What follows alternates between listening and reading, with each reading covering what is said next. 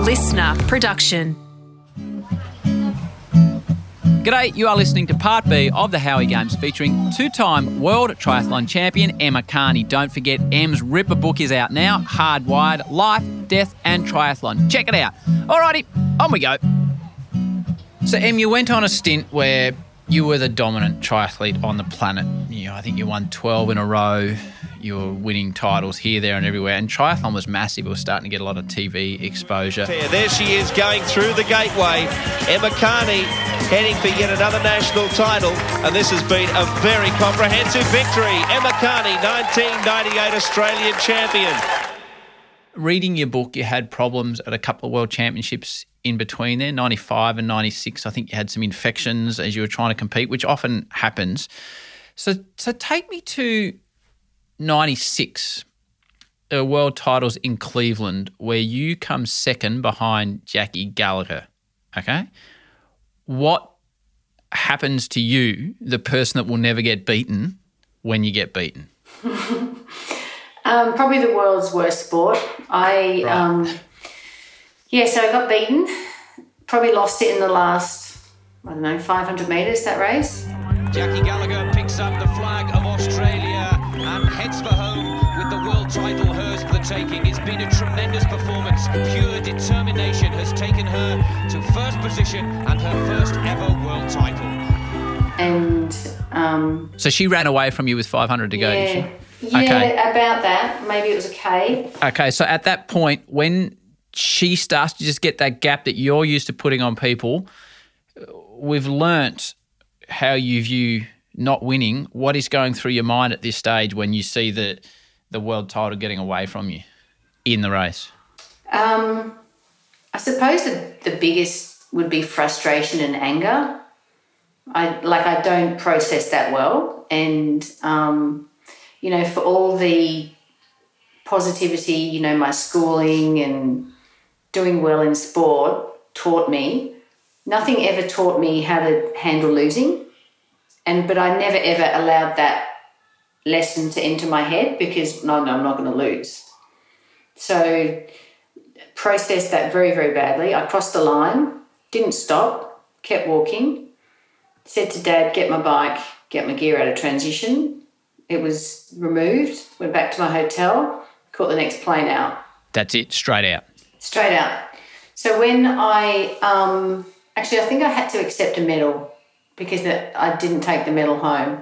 So I won a silver medal at the World Championships and refused to take it home. like it's really quite hardcore looking back. Uh, That is. So, so how do you, like you said, you're a sore loser. How do you drive? How do you draw a line between wanting to win so much that you hate losing and being what is viewed externally as a bad sport? Like if I told you a story, Yeah. I was at this race and this kid came second and refused to take the medal and left. A lot of people would say, "Gee, she probably needs to, or he probably needs to learn a bit about graciousness." Yeah. Yes or no? Or should you Well, hate losing that much that that's the way you the- react? I, I don't mean that as a yeah, yeah. criticism, it's just a, a- an observation. Um, it really, it, it is bad sportsmanship and it is something that is not accepted and not really acceptable. Like, um, I received a reprimand from the sport. Yep. Um, like recently in the Tour de France, um, Cavendish had an open argument with his bike mechanic. Yeah, I saw that. And everyone was like, oh, should he really be like that? Now, I would do that. Because if my bike is not right, fix it. I've got a race on it. This is the only way I'm going to win. Mm-hmm. So that that kind of stuff. But he's been known to sort of Blow up. yeah blow blow up like that. I would blow up in the background. So I didn't say anything. I didn't. It was it was my actions. So you know, quite often your actions are, are louder than words, and um, I didn't go to the presentation. I was on a flight. I was halfway across the Pacific that night. So it's yeah, it's got to the stage where um, you know, on the other end of it, athletes say, "Oh yeah, you know, I had fun out there," and and they finish twentieth. It's like, really? Is that after fun? you know, it's it's that sort of stuff. It's it's a it's a fascinating discussion. Can I can I sidetrack you for a sec? I, I've I've brought this up before on the podcast briefly, and a lot of school teachers got in touch with me and said it's not the job of the school. So I, don't know the right or the wrong way for the education system, and I would never say I did, M. But my kids are growing up in an environment where and be careful the way you say this because you don't want to upset people because every teacher and every education system is doing the best they can. So I should preface it by saying that. So I'm making a lot of excuses before I say to you what I'm going to say. Uh, uh, my kids in 2021 are growing up in a school system at the moment where everybody gets a medal, where at footy in the under 10s, you're not allowed to keep the score. The kids know who wins and lose. There's no scoreboards. There's a lot of fantastic stuff in the education system about how to treat people and how to look after people and how to respect feelings. And there's a lot of discussions about resilience. But for me, where I sit as a parent, I don't see them getting the great opportunity to learn what resilience is. They hear about it, but you never lose a race or you never get told you've done something the wrong way or your schoolwork is never not up to scratch. It's just, well, you know, well done. Where do you sit on this very divisive debate? Do you Well, understand where I- I'm coming from? Yeah, exactly. I do completely. And um, I quite often I do a lot of work with World Triathlon and World Triathlon Development, and we were running some programs for youth and junior triathletes, and they were talking about, um, you know, how do you handle a, a young adult or sorry, a young triathlete that behaves and wants to win all the time. And I said, well, why is that a problem? If we're the, if we're the national, the international federation, I said, I know from the age of six, I was already being told to specialise because I was showing that winning meant everything to me. I wasn't told that was wrong. I wasn't told that that needed to be toned down. And sure, when I did become a world class athlete, I um, I had periods where I didn't handle losing well, but I've won more races than anyone in the history of the sport.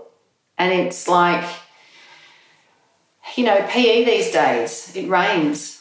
Jack said, Jack comes home from school and says, Oh, it rained, so we didn't do PE. Mm. And I said, Jack, you know my response to that? And he goes, Yeah, we're all waterproof. We're not sugar cubes. We don't melt in the rain. and so Jack and I will go and do something in the rain Yeah. just in case he forgets how to do it. You know, all our holidays are camping and stuff like that. It's, I think it's really, the kids know who wins and loses. Mm. And I think the real problem and the way to, to really manage this is to have a better emphasis on physical literacy in primary schools. So then we have a younger group of Australians who have a better physical literacy. So when they are involved in organised sport, which they do as they progress through school, they have that better base skill and they do know what they are good at and what they like and what they don't like. And even the students that are so untalented, they'll never win anything, will be better off because they've got their basic physical literacy. Yep. Yeah, I get. So I- I, yeah, I, I, I, I, I understand the everyone has a crack, and I get that, and I love that. Well, you're the athlete, but for me as a parent, it feels like I completely get give everybody a go, and I'm I'm Yeah. big on that. But I think we might have gone too far the other Yeah, way. we definitely have. And you've, you've also, I mean, it's also, it's permeated into high performance sport. has it? Yeah, it's absolutely, it's it's ruining high performance sport in Australia. That's bizarre. because you'll have you'll have situations well you'll have situations where someone will come 20th in a triathlon now and they'll be interviewed and they say oh yeah it was a really fun race. How is coming 20th for your country in any way fun? That's a disaster. If you're putting on your country's colours and you're racing for your country don't be so selfish that you think you're going to have fun.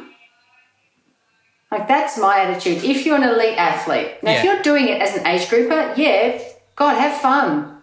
yeah, you're get it. trying to do a job. You're not you're not relying on taxpayers' money. Yeah. Welcome to Perth, Australia for the grand finale of the ITU triathlon season and the ninth World Championship to be contested for the Olympic programme's newest and most exciting sport.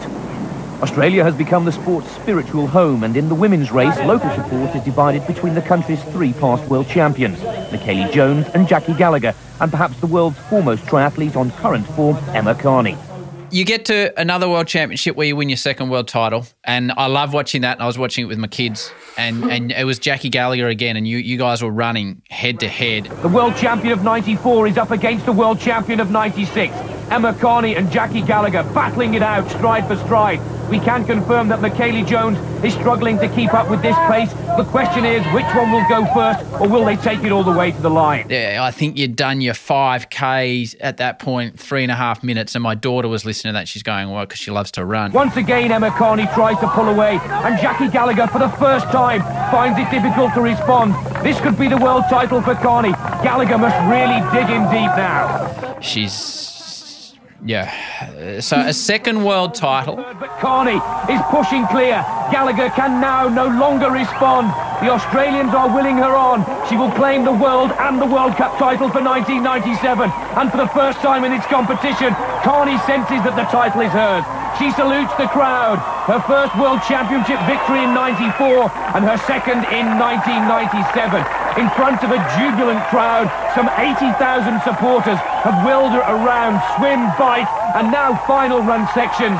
And the 1997 ITU World Champion is Emma Carney. An emphatic victory of sheer brilliance, the timing absolute perfection. This is a great moment for Emma Carney. She's really lived with the defeat for the last two years. And to win in front of her home crowd here in Perth in a, in a world best time of under two hours, she could hardly have hoped for more. Is it does it add anything to you being a two-time world champion, or is it just right? I want another one at this point. You, you know where I'm coming from. Yeah, well, it's no, it was good because I was being criticised, heavily criticised for um, choking at world championships because I'd won my first, lost two, and then um, this was you know the fourth one. Still the best in the world, number one in the world. You haven't won a world title since the first attempt. What's going on? So no, that was that was very satisfying. But again, it was relief um, it's not like, woohoo, you know, let's go have a party, I'm the best in the world. Um, so, yeah, and then, you know, we had the Olympics looming and all that sort of stuff. So, get to the Olympics. Before that, as you know, I don't need to introduce this now because you've kindly, kindly told me you listen to the show. My kids do ask questions. You get my 11 year old Sky, who operates as the pickle. Are you ready? Yeah. Hi, Emma Pickle here. I used to do triathlon training and I used to train in the water in the ocean and it was super cold and I always used to get a head freeze as soon as I went under the water. It was really annoying.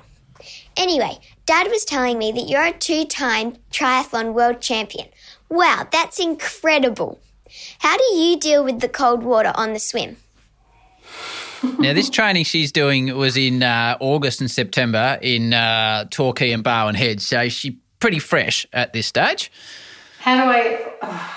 Um, two swim caps. Right, two swim caps. Good. Yeah, you've got to have not the thin ones, the silicon swim caps. Um, I hope she's wearing a weddy. She's wearing a weddy. Yeah. Yeah. You've just you just got to get in there.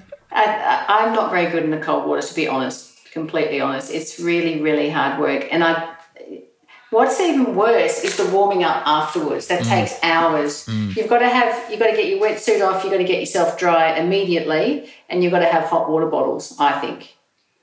But um, cold water, I don't know. I think that's why the, the really good cold water swimmers are big people. Yes, which my daughter's not. Um, the the Olympics in Sydney, it was announced that triathlon was going to be an Olympic event. Um, and we discussed this via email as well. And you've dedicated a portion of your book to it, written by somebody else. Um, so we don't need to go into it, but there was all sorts of selection situations that I, you know, reading it, I, I don't understand how you weren't selected for the Olympics. I'm biased. I've read your book. I'm doing a podcast with you. Obviously, there's various points of view. Let's not go into the details of the whys and the hows. Most people thought you should have been at the Olympics. How did it feel?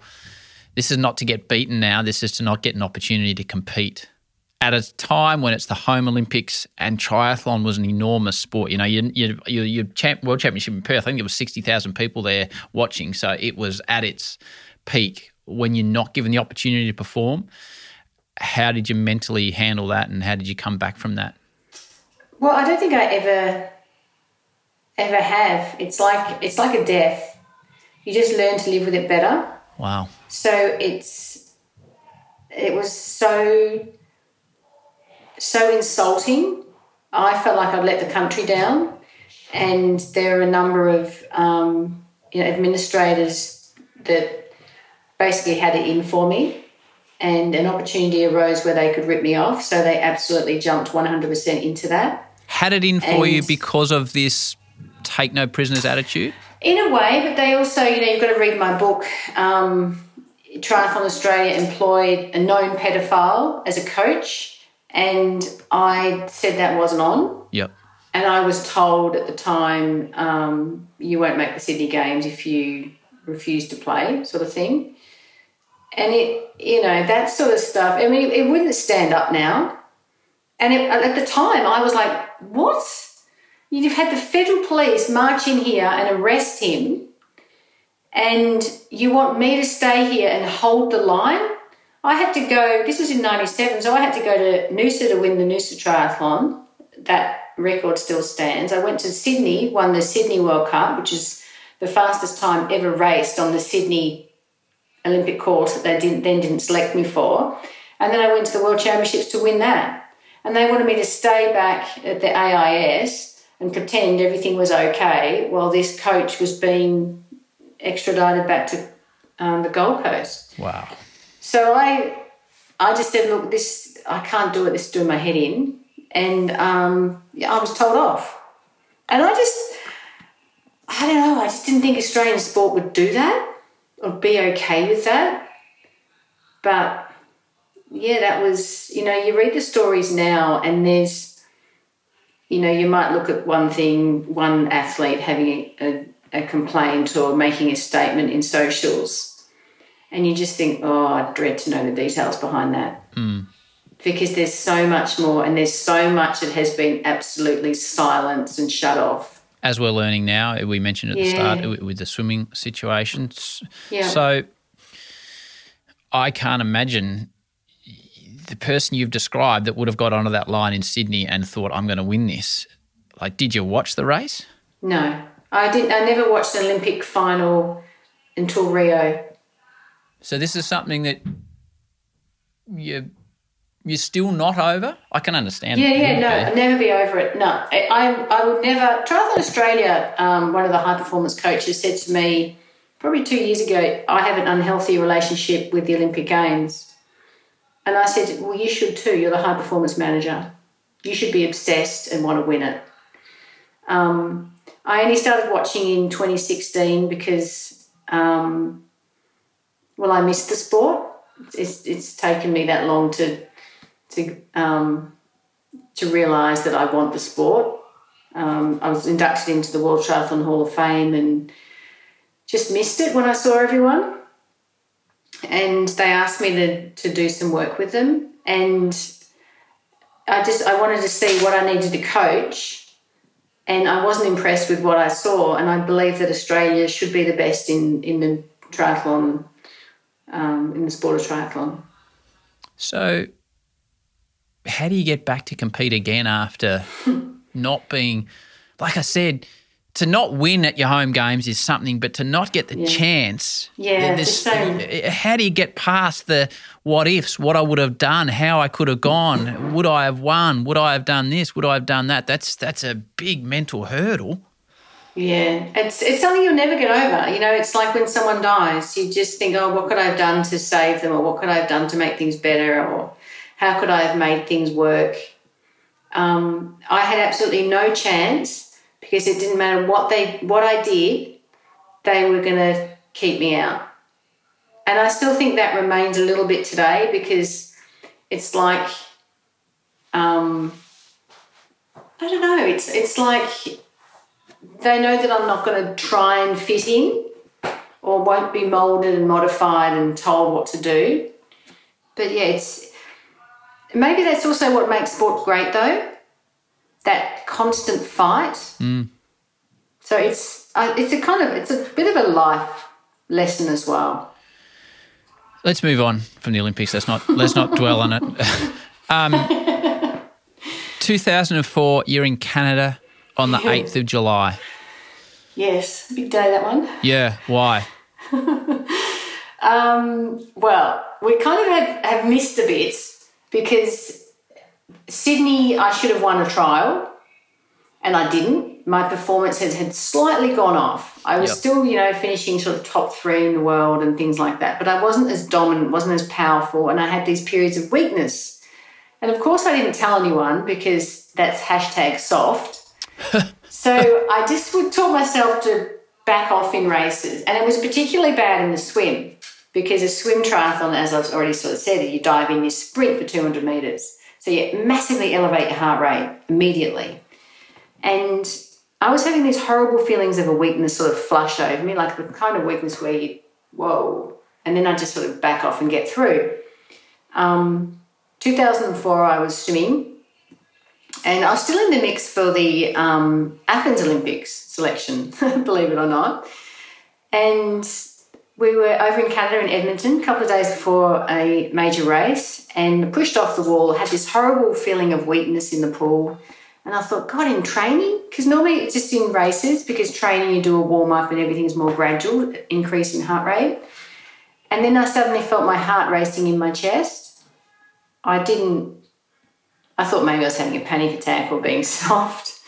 And um, yeah, I was, I was approaching cardiac arrest. So that sort of explained the performance drops and um, and the whole schmozzle around that then unravelled. So a cardiac arrest. Um, Yeah. uh, So how fast is your heart going at this stage? 248. 248 beats a minute. Well, yeah. So what when you have a heart, Yeah. well, we all have a heart, you've either got plumbing or electrical problems. Very basic. So plumbing is like, um, you know, you need a stent or you're having a heart attack. electrical problems are the top of our heart, we have a signal. It goes through the heart, follows these pattern of cells, and the bottom of the heart receives it, and the heart pumps. um, if for some reason this um, signal is diverted, you'll end up, you know, the bottom of the heart doesn't receive the message. So it'll go into a little bit of a spasm, like an eye spasm. And the first one is ventricular mm-hmm. tachycardia, so the ventricles are going too fast. And then if it kicks, normally your heart can manage that for about 15 minutes, and then it will fatigue and kick into ventricular fibrillation, where your heart is vibrating in your chest. Kicks up to like, it can kick up to 600. It's like an eye twitch, just really, really fast. Nothing's working. Your heart is completely not working, and that's sudden death and cardiac arrest, and you've got like two minutes. Um, I was in VT for over an hour. So I was in 248 heart rate. Um, and just the whole, you know, when I wrote that section and, you know, put the diaries yeah. onto paper, It's hard to read parts of it. yeah, the neglect, and you know, like the bus drove off, or what are you doing, Carney? You, you know, you're not making sense. No, I'm not. I'm in cardiac arrest. So you were on the bus at this stage. Yeah, I got onto this, the bus, the team bus, and we're going back to the hotel. And you know, your, your heart is like is a muscle, and so it's banging away in your chest, and it tightens like a you know if you ever have a cramp. So you're sitting on a bus, you already got your shoulders rolled forward, and your your heart's sort of tightening up, and it gets harder and harder to breathe. So I, I got out of the bus at the lights just to see if I could breathe better, and um, bus drove off. I was like, well, I'm really, because I couldn't, This is the Australian team bus. yeah, yeah. This is my national federation. This is the bit that I found hard to read, to be honest. Of all the trials and tribulations, it was this bit where where the bus drove off on you that I found really hard to read. I found it upsetting. Yeah. I mean, the, the coach, what, it, what I find absolutely amazing, the person, the head coach at that time, has just been appointed by the AIS as a coaching educator. So the same people are being recycled. This same culture needs to just be eradicated. But that's another story. Um, yeah, the bus stopped about 50 metres up the road and the physio got out. He, I, I remember hearing him yell out, You can't just leave her. And I thought, Oh, okay. I realised I was in trouble and I thought, I'm going to have to make him panic because if I panic, I'm struggling to breathe, struggling to stand up. Everything's really tight. My heart is racing. It's like a real panic. Um, so, yeah, fortunately, I, I said, Was I? was was going to save my life. Um, and you just you need to you need to get help. I'm in trouble. So he took off, and I just thought, oh, I hope he's coming back. But fortunately, he dropped his bag. So I just stayed there, and I just thought I need to stay awake. And it was really relaxing when I shut my eyes. I need to stay awake. Um, but yeah, and he got a cab. Cabby called an ambulance, and um, I was about 2k away from a cardiac hospital. So yeah, I was defibrillated on the spot. So when um, when they got me on the, the stretcher, um, you know, they cut your t-shirt, cut your bra, and um, the paramedic said, "Oh, can you feel this?" And I said, "Well, what are you doing?" And they were flicking my feet to see if I my body is sort of shut down. And they said, "Okay, you can't feel it. We're going to shock you." And I thought, "Shock? What?" And then I heard them flick a switch, and everyone stepped back. And I'm like, "Holy shit!" Anyway, I was def- externally defibrillated, just fully conscious. But I was about to say, when when you watch that uh, on the TV or the movies, the person's always unconscious. So, Yeah. i- if you don't mind me asking, um, and I hope no one else has to have to experience this, what's what's the sensation? Because again, explain what. Because again, what my experience, you see it on TV, and the, the body comes up off the, the gurney, so to speak. What what happens in real life? Yeah, that happens. so it it was 250 joules because I looked at the reading. Of energy. Yeah. Yep. My um my cardiologist can't believe it. So it was it was like it felt like you were hit by a truck or hit by something massive, like right through the chest. And you felt yourself come off the bed and then land. Jeez. And then I just started ripping at pads. To get them off. I just get them off because I didn't know if another one was coming. So I just threw them like that, and they just stuck on whatever. And I just said, right, you know, we'll need to stop. But you know, everything was peaceful. It had fixed it. So it, It did. was- it clicked your heart Yeah, back into where it was meant to be. completely. Yep. So they must have, you know, stop started my heart, and it was absolutely, it was beautiful. It was so nice. I could didn't feel where my heart was. I felt it like a little tight knot in there, like you could feel it was tired. Um, and then they said, "Oh, we're just going to have to monitor your heart." And I said, "You just don't stick another thing on me." And they said, "No, no, we're just going to monitor your heart." And I said, "Turn that off." so the defibrillator turned that off. I don't want another dose of that. So, so what what happens moving forward? What what did they have? Well, before we get to what happens as far as exercise and your career at this point, like they have to put something in your heart No, eventually. Oh, eventually, yeah. So, um, yeah.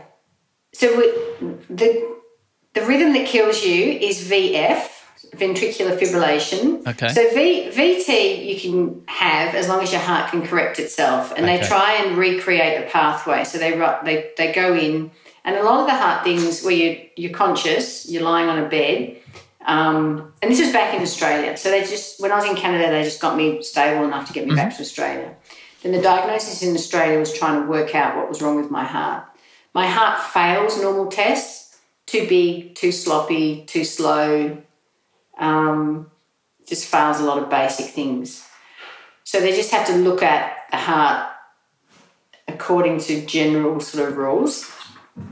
Um, and a lot of there was a little bit of um, interest emerging out of Europe on endurance male endurance cyclists who um, were showing that perhaps the right ventricle is is um, has scar tissue after extreme exercise. So damage from training. Yeah, yeah. So basically, when you train, you break muscle down, you rest, recovers, strengthens, and that's how you become fitter. Yes. And if you keep breaking muscle down, you know, you tear a hammy or tear a calf, or but you can also break down heart tissue.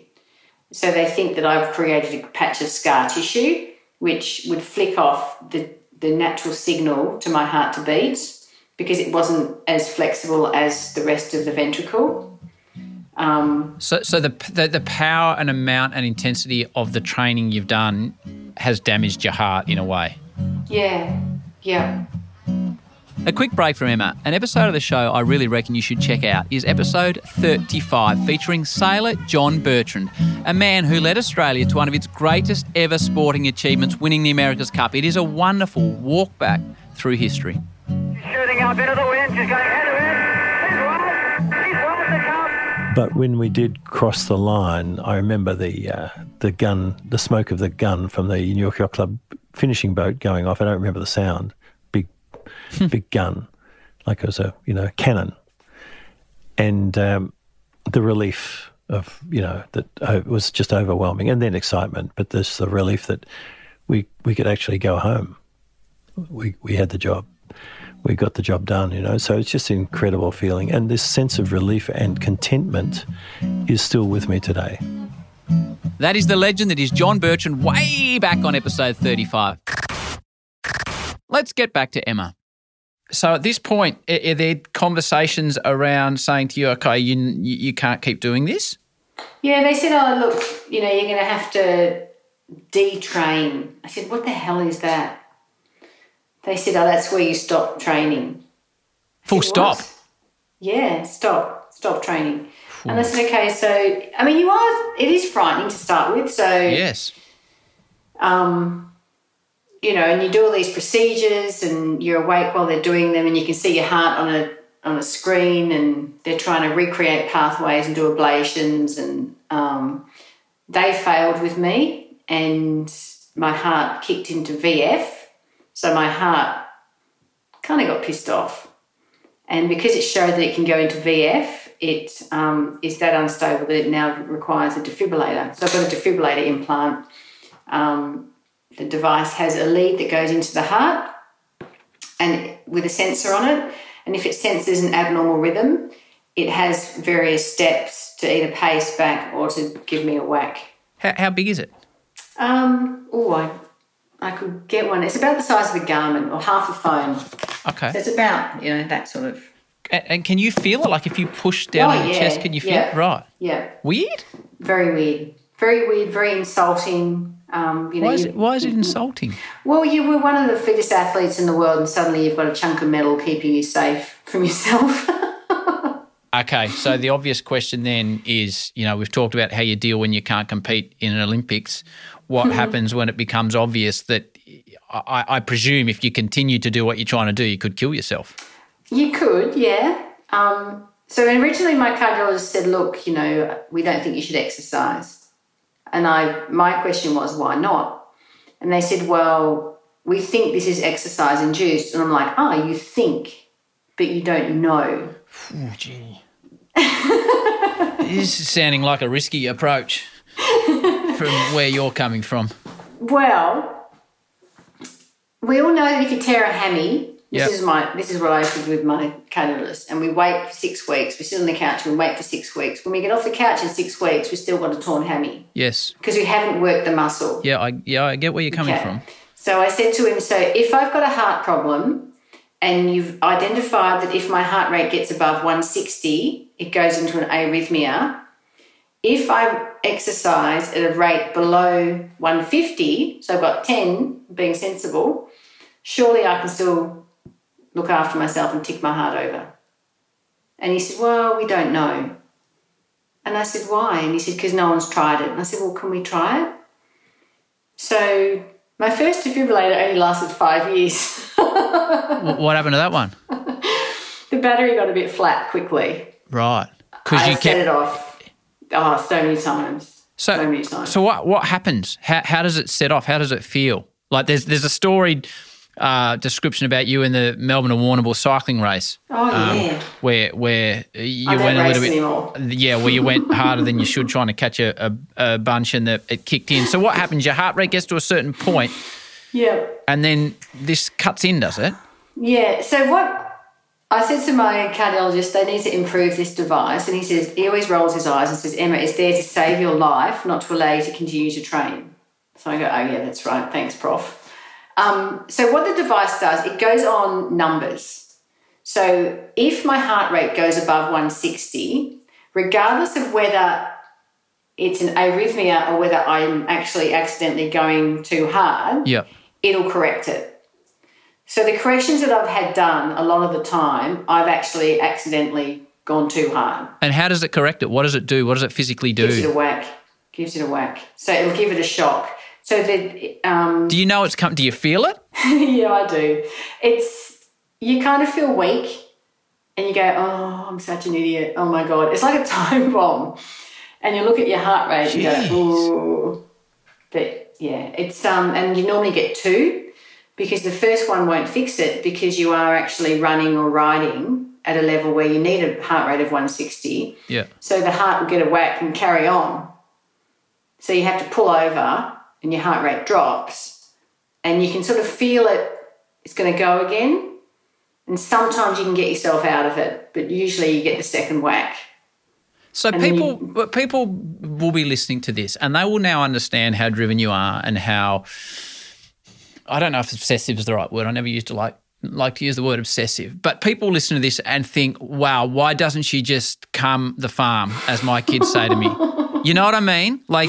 I I don't understand the full medical descriptions that you've had with your professor, but from what you're telling me, it sounds like you're still pushing yourself, or you have pushed yourself to a point where you could risk your life for the want of exercise. Is that too dramatic an understanding or not? Like black and white. Yeah, maybe. Maybe I am. But then um, I haven't set my recent one off.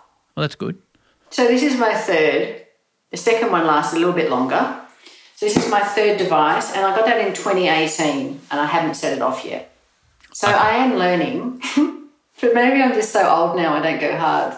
Yeah, but but when you were, do you understand what I mean? It sounds like you were taking a tremendous risk f- for the want of exercise. Yeah, but it's not. It's not about exercise. It's about living. That was that was me. You know, if you say to me, "Okay, you can no longer exercise," Yeah. well, I, I'm a dead person walking. Yeah, I get that. I get I'm that. dead. I'm done. But you can still exercise without. Oh yeah, I do. So so my exercise. So I'll do the warm ups with my athletes, and I'll roll out with my athletes, and um, I do a little bit of suffering, but I don't do the hard, intense stuff. I, you you just can't. Um, yeah, it's it is it is very controlled. But originally, when I first retired, um, I thought I was going easy because I had no understanding of what normal was. no. When I when I first had the device put in, I remember my cardiologist came in and he said to me, and it's the most painful operation I've ever had. And he said to me, in two weeks, you might be able to go for a swim. And I thought, I don't even know how I'll ever lift my arm again. It's so sore because you've got wires up here. And um, he said, Oh, well, you know, just an easy swim. And I said, Well, what do you think a swim is? And he said, Oh, 15 minutes. And I said, oh, I wouldn't even get wet. and I said to him, What do you consider a run? And he said, Oh, I don't know, 10 minutes? I said, What? So, like, I, you know, me going for a run was like, and you know, let's go for an hour and let's chuck in a bit of fartlek or some intervals. And um, I don't do it like that anymore. So, how was it when you? A a lot of athletes struggle when they have to retire for obvious reasons in all sorts of sports, and I've heard that story in various guises on this podcast. How was it? And it's the ones that have had to stop when they still felt they had more to give due to injury that they couldn't. You, you, ostensibly, yours is due to injury. How did you deal with the fact that your career had come to an end or had to come to an end for your own physical well-being? oh, you know, it was, it was the end of my life sort of thing. It was really probably the worst the worst way to retire. The you know I had that disappointment of Sydney, um, followed by this, and um, shortly after my heart diagnosis, my sister Jane was diagnosed with cancer, and she she died within five months. So that was the hard facts that you know I wasn't that poorly off.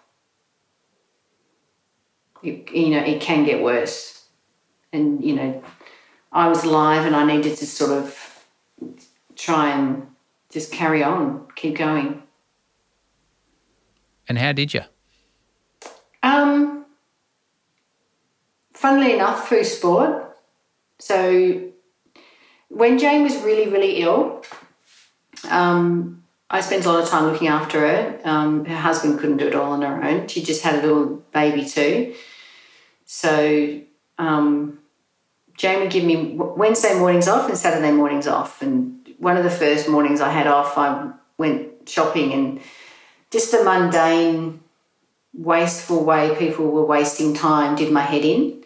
And I saw someone selling daffodils for, you know, cancer research, and I got into an argument about how pointless that was. And I thought, well, I need to do something that I enjoy, otherwise, this is going to take me as well. And um, I got my bike out, and I just I had the morning, so I'd ride to Portsea and back, 200k. And I thought, well, that didn't kill me. My heart can't be that bad. So I just started riding. I thought that was the, the one thing that would be least dangerous for me because swimming, you have a cardiac arrest, you drown. Running elevates your heart rate more. So I ride my bike. So riding and I started to, you know, see people out there and catch up and the rides got a bit quicker and And away we go but it was the only way I coped.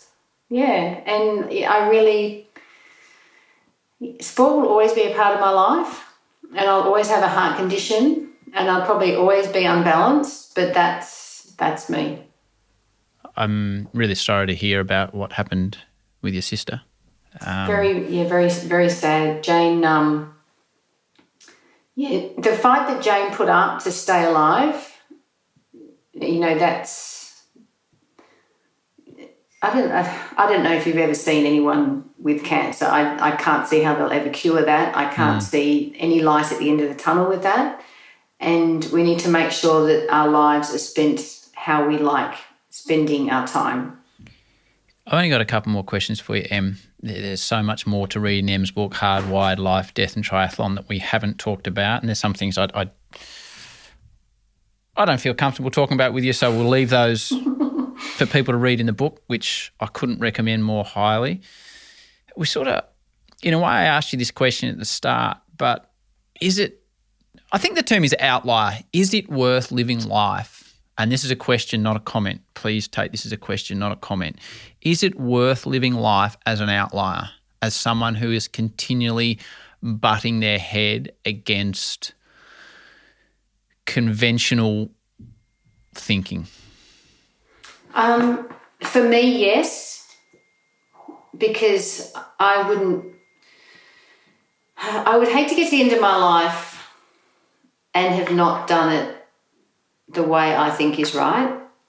Um, you know, like, it, well, for example, if I'd listened to Triathlon Australia at the start of my career, I would have moved up, and I did. I spent a bit of time up in Queensland and um, Sydney and um, but I probably would never would have become a triathlete because I thought, oh well, this is you know this is absurd. I can't do it from Victoria, hmm. or you know, from a very young age, I was never given a, a scholarship with the VIS and things like that, and I was told that you know I was going the wrong way about doing triathlon. So while it makes things very difficult, I think you also, if everything, if you've gone through everything, you've worked everything out, you understand, and that sheer hard work, you, you can achieve a lot. And you're not going to always have everyone with you. No one's going to share your dream. Well, maybe a couple, handful of people. And um, as long as you've got the passion and commitment, you'll you'll get there. But it's whether it's worth doing it the way I've done it. I don't know how to do it any other way. Mm, your way's Like, your way. I, yeah, I get yeah, I don't actually know. I, I, I don't know how you try and fit in. I don't understand if they're wrong. So your records still stand. You'll always be a two-time triathlon world champion. You've still got the streaks that no one have beaten. You, you, you- you're the most dominant athlete, really, in the history of the sport across men's and women's competition for a period of time. How do you look back on your career? Do you look back on it happy and satisfied and fulfilled and joyous, or do you not? Well, that's the other problem with living this type of Yes. life. You're never happy. well, that's hence the question. Yes. Um, I mean, there's always things that I could have improved. My book has helped. To be honest, my book has helped. I've written about it, and people have read it, and there's a list in the back of, of my results. And, you know, on paper it looks pretty good. But as an athlete, there's that constant problem that you have is things could always have been better. You could have always won this. You could have always done that. Um, I'm disappointed. I've never got to an Olympics, but I'm going to coach, and I've started up my little podium projects. I'm going to coach Australian athletes to win gold, and I'd actually I targeted 2032 to fill a podium on the women's triathlon with Australian athletes. One, two, three. And yeah, I'd like to fill a podium. And it's just, it, it's funny how life sort of brings things like suddenly that's now going to be a home games. Like, how cool would that be? yes. But I've I thought of that, you know, in 2016 when I watched triathlon for the first time in the Olympics. So it's yeah, I mean, I'll be forever indebted to triathlon. I'll be forever involved in triathlon. Um, probably world triathlon. Not sure about triathlon Australia, but I will always coach Australian athletes to win. And yeah, I hope. Well, I mean, I've got into a I hope I'll be remembered for my positive contribution rather than, um, you know, my arguments. Well, I think and I- that is the thing that that we need to people to understand. It is as well as being a harrowing journey at stages. It's a tremendously positive, uplifting journey of someone who believed and believed and achieved, which is which is what your story is. So on the back of that, Em. You'll know this question is always the last question because, as I said, you've put some sunshine in my life by telling me you listen to the show. For all, for all the youngsters out there that listening that want to be the world's best triathlete or the world's best guitar player or the world's best lawyer that have a desire within, what advice would you give those younger ones that are looking to achieve success in their chosen field, whatever that may be? Never let the passion die and work out what you need to get to the top. It's great advice. Well, and it's actually simpler than it seems, I think. Um, often I come away from these podcasts thinking, oh, I got the guests through that podcast or they got me through the podcast. More often than not, it's I got them through the podcast, but there's no doubt that you have got me through this podcast. I appreciate your honesty. The book Hardwired Life, Death and Triathlon is so much more about than just the life of a triathlete. Congratulations on the book and thanks for getting me through the podcast. I found it fascinating and difficult but uplifting. Thank you. Thanks for having me. It's um, yeah, it's it's. I hope that I've contributed in a, in a positive way, and um, Absolutely. even yeah, I mean, achieving is tough. Achieving is really really hard, and achieving normally ruffles feathers. And for anyone out there who's ruffling feathers right now, you're doing a damn good job. Keep ruffling. Yeah. Good on you. I look forward to seeing the podium in Brisbane. yes. Thank you, Em. Stay safe. Thank you. Fascinating person, I reckon, is Emma. Gee, she is a driven, driven individual. It gave me a lift, though, to see the passion and desire she has to succeed still today.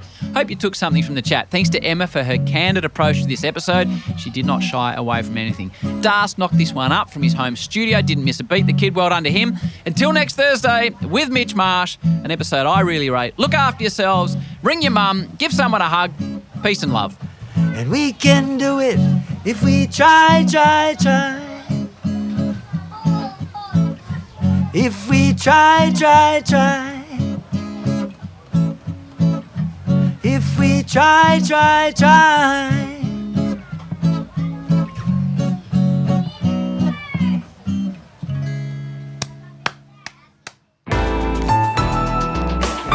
Listener